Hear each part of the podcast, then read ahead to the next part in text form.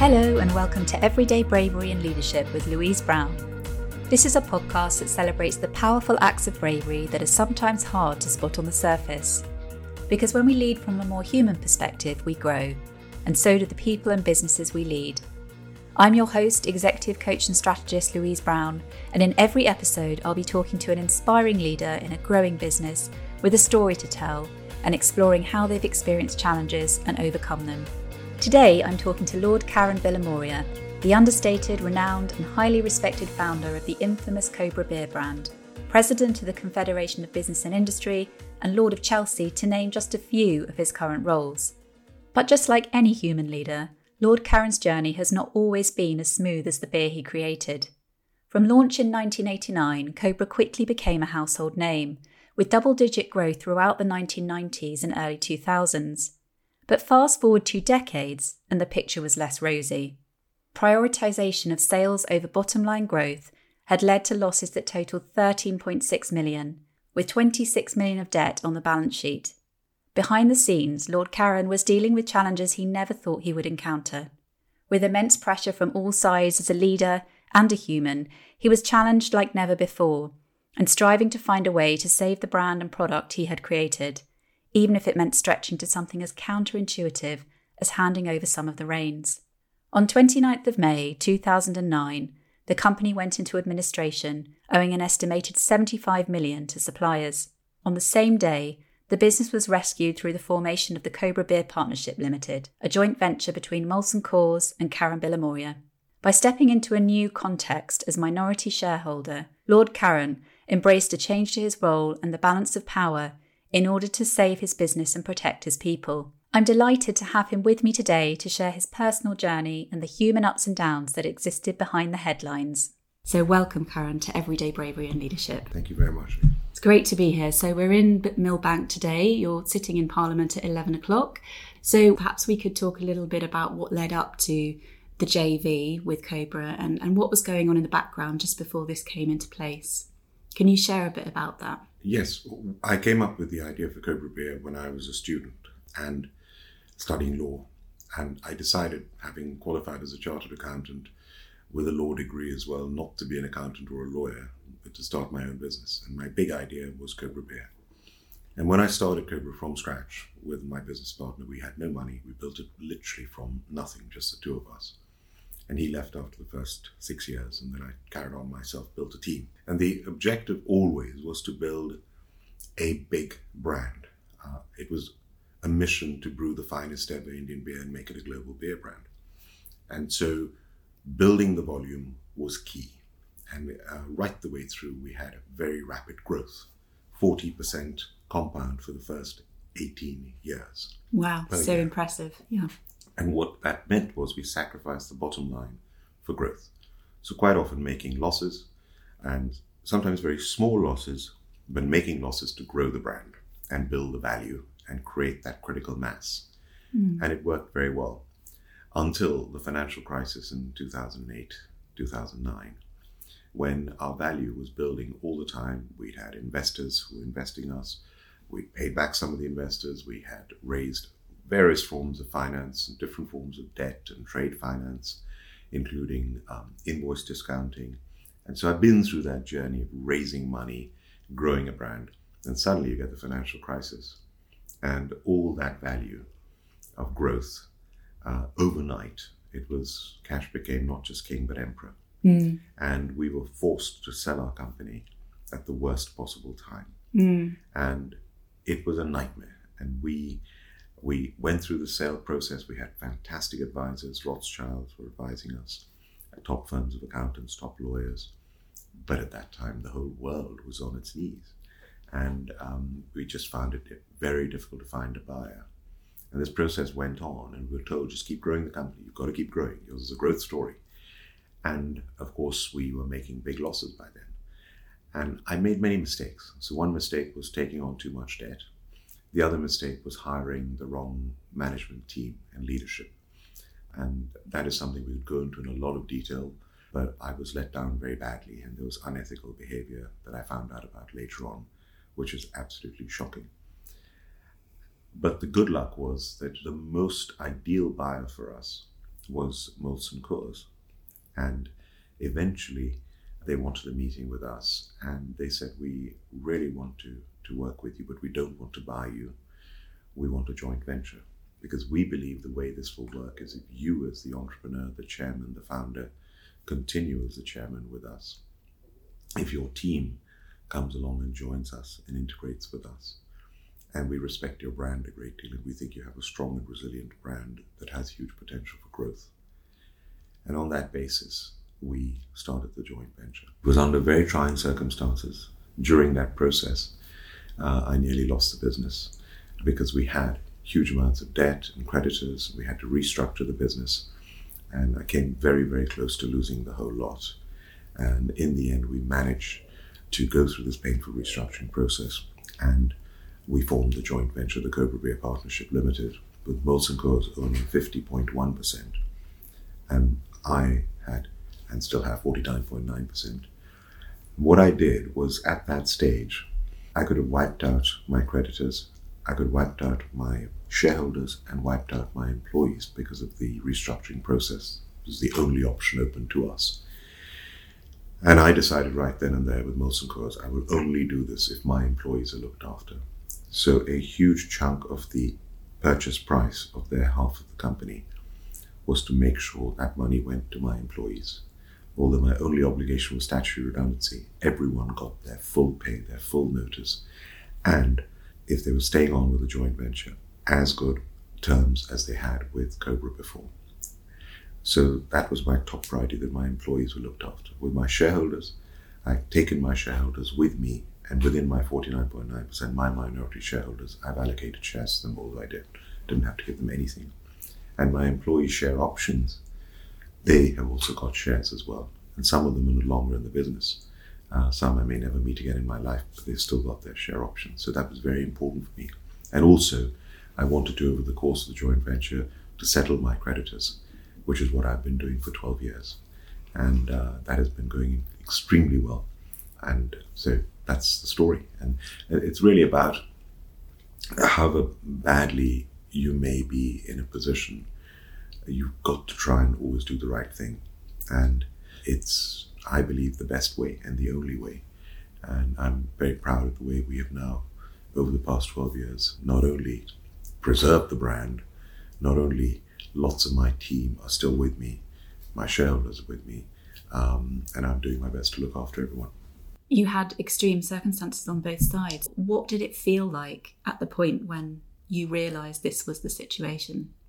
It's a, it's a very, very tough situation. And um, I've always said that, in fact, it was one of my um, early, early meetings with, we found an entrepreneur in Leeds who had happened to be from Hyderabad, the city I'm from, and happened to have gone to the same boarding school that I went to in Ooty, uh, an international British boarding school and we went to meet him for some advice with my business partner Arjun in the early days. And I remember he very clearly he had nearly lost everything as a member of Lloyd, and he said that one word that describes entrepreneurs is guts.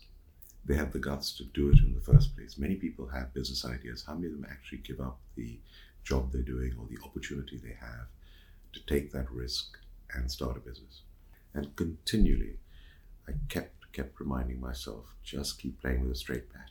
Mm. And when everyone else around is losing their cool and behaving badly, I remember my father. My father was a very senior general in the Indian Army. He was commander in chief of the Central Army with 350,000 troops under his command. I learned a lot from my father. My father had been to war, seen horrific and experienced horrific things.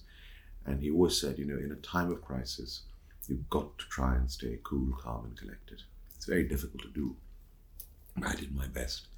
And in the end, that integrity um, came through.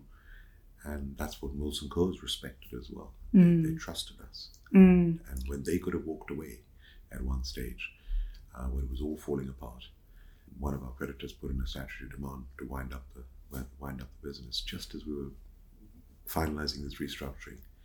And uh, they could have walked away, and they didn't. What resources do you draw on to keep that straight bat objective in mind and to remain cool, calm, and collected, do you have any practices that you use? The, the most important aspect is you can't do it on your own. And it's very, very important uh, that you have people around you who you can trust and are there going to support you. So in my case, my wife, uh, you know, she met me one year after I started Cobra. So she's seen this journey right the way through all the ups and downs, the challenges, and she stood by my side. And I always say, without her support, I wouldn't be here talking to you. So that's first and foremost. Mm. Then loyal team members. So I have people uh, like Samson Sohail, my sales director, who joined me, in fact, just just before we got engaged, my wife and I. So he's been by my side for 28 years. And without somebody like that, who's so loyal, who will never let you down, who will always be there by your side, and uh, gives you an enormous amount of strength. And so that combination of family and team member support is hugely important. It is about dealing with with events, as Harold Macmillan, the famous Prime Minister, said, events, dear boy, events. Make all the plans, but events take place. It's how you deal with them. And to me, the three key aspects are one is a strong brand, and the Cobra brand has been extraordinarily resilient. And I knew, I knew, even in those growth days, that we we always respected our price. We were always a premium product at a premium price. We always made good, deliberately, we made good gross margins so we could invest in the brand, invest in growth. But also, it meant that at some stage that brand would always be capable of making good profits as well. And so, when you have a brand that's built on strong foundation and an excellent product, I mean, a product that is genuinely different and better, a product that is now 128 gold medals since we first entered 20 years ago. So, a strong brand, a loyal team, and family support. And the third thing is integrity. And, the, and, and integrity is a word that is so. I mean, when I give lectures, I ask people to define integrity, and they'll say being honest, doing the right thing. They're all the best definition I've ever heard of integrity is the former Archbishop of Canterbury, uh, who's now one of my colleagues on the crossbenches, Lord Williams, Rowan Williams. He came to speak at the uh, Zoroastrian Center, and I come from one of the smallest communities in the world, the Zoroastrian Parsis. There are literally 100,000 of us in the whole world. And in India, we emigrated to India um, after the 7th century. So we've been in India for a thousand years. And there are less than 60,000 of us in India. And yet, in a country of 1.4 billion people, everyone knows who a Parsi is because we've built a very good name for ourselves. We've done very well in every field, whether it's business, the armed forces, politics, lawyers, accountants. We've done incredibly well to this day. And a lot of it, people say, is, is because of um, the way we operate. Parsis always put back into the community. And Mahatma Gandhi said about the Parsis, in numbers beneath contempt, in contribution beyond compare. And we've always put back into the community. And that sense of doing the right thing, of good thoughts, good words, good deeds, that's part of our, our, our religion, uh, I think comes through in the way that we've been brought up. And when I welcomed Rowan Williams when he was Archbishop of Canterbury to the Zoroastrian Centre in Harrow as the patron of the community in the UK, I made the welcome speech and then he spoke and he said, Lord Bilimoria has used the word integrity twice in his speech. And he said, the Zoroastrian Parsis are renowned for their integrity. And he said the word integrity comes from the Latin and Greek words integer, integrum, which mean wholeness. You cannot practice integrity if you're fragmented in front of the light. You can only practice integrity if you're whole and complete. And I've always remembered that. A lot of it is based on basic principles. I just had to write an article for a very famous publication about good manners in business. And when you talk about good manners in life, they matter. And good manners also relates to empathy. And one of my favorite, uh, best professors who taught me at executive education at Harvard Business School was uh, Professor Frances Frei. And she gave a lecture, virtual lecture during the pandemic on trust. And huge amount is down to trust. And she described trust as a triangle. Uh, you can engender trust, you get trust from people if you are one, authentic. Secondly, logic.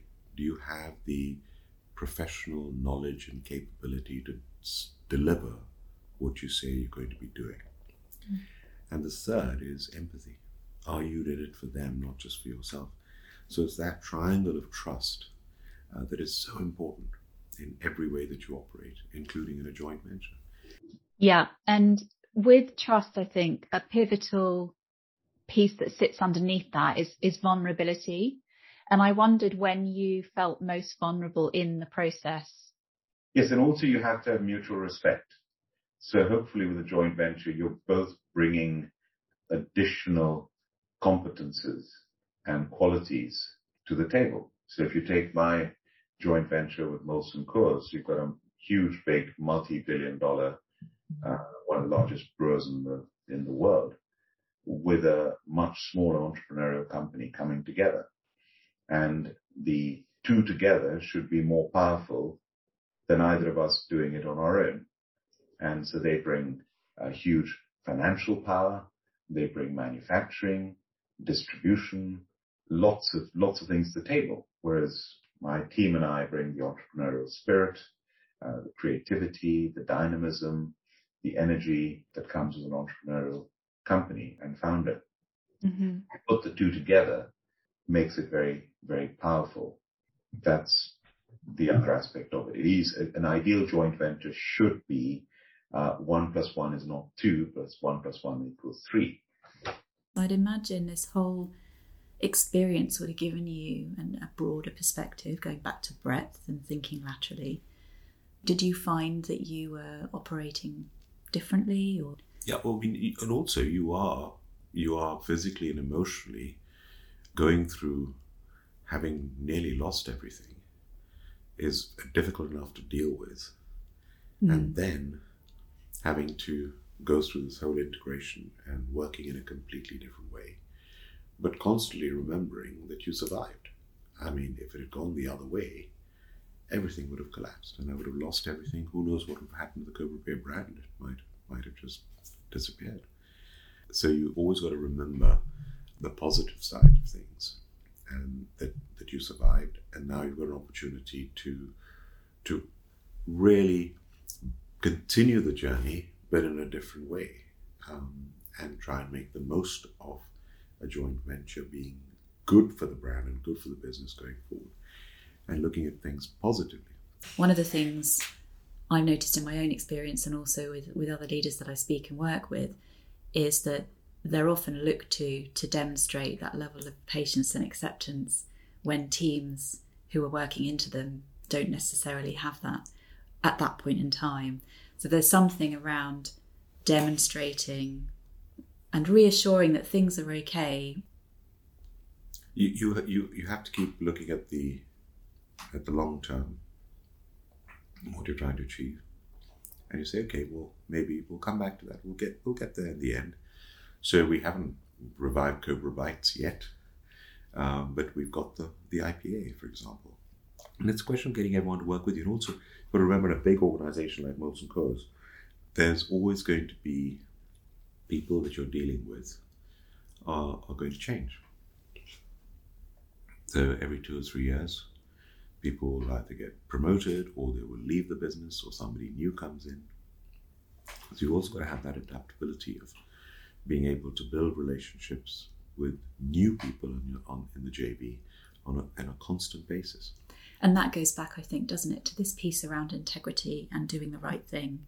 What did you find the hardest on a personal level? So, not necessarily from a business point of view, but what did you personally find most difficult? There was one individual in this 12 year period who ended up being somebody who uh, you know didn't didn't believe in in me and the brand and the JV and given a choice would have probably terminated. And luckily the rest of the senior managers were completely against it and were believed in me believed in the JV believed in the brand. And he left the business. So it just shows if you're true to yourself, to your brand, to your team, then when you come up against somebody who isn't, you win the day because the majority of people will be on your side. And I wondered how that situation affected you at the time, because the human side of some of these things is often the most rewarding, but also the most challenging bit of leading. I remember being very surprised by it. And on the other hand, I remember having the faith in the joint venture that the overall business believed in me and in Cobra Beer and in our business and saw that that behavior was not acceptable. And, uh, and that was very reassuring. And it mm-hmm. goes back to what I was saying earlier, is if you have that trust and you also have the mutual respect for each other, it's very important to have mutual respect of what each party is bringing to the table. And something I work on a lot with clients is moving to a, a, way of leading, which is tapping more into a human perspective to drive growth, because I think the two things very much come together. So I was curious as to what your, what does leading from a human perspective mean to you? How would you interpret that? All businesses are about people. And with Cobra, yes, of course, I want to produce the best possible product, the finest in the world. in my, my, my ambition has always got to be one of the best beers in the world. But it, it, behind that whole manufacturing and excellent product is all about people. Every business is about people. Leadership is about, about leading people and leading people with, with empathy and always keeping in mind that basically my, you know, my, my father's are saying that there's no point having an efficient team. You've got to have a happy and efficient team. So it's always keeping in mind that the people that you're, you're, you're, you're leading caring about them, genuinely caring about their well-being, about their, their families, their families, their circumstances, and um, always putting your people first. So I think that's what sets apart good leaders is they put people first, they're magnanimous, but also human, the human aspect is also people need to know where they stand with a leader. They would much prefer to have a leader who will say when something is right, but also say when something is not right. So people mm. know where they stand. Mm. And, uh, and also there's that sense of fairness. If uh, people want to be led by a leader they think is going to be fair. And, uh, and that fairness means that if something is not right, that leader will point it out. And again, it goes back to people knowing where they stand. So then they trust you as a leader. People trust you as a leader. Then you, you know, they will be willing to go the extra mile. But if they know you they know that you will go the extra mile for them. Uh, so, and, and then, and then again, the test of this is an adversity. So when I nearly lost my business, I nearly lost it three times, and the last time, my first priority was to make sure that my employees were looked after. Brilliant. Well, thank you, Luca, and thanks for sharing your personal experience of going through the JV. It's been great to be with you today talking about it. I hope you've enjoyed today's episode of Everyday Bravery and Leadership. For more insights, stories, and inspiration on unlocking growth, visit louisebrowncoaching.com.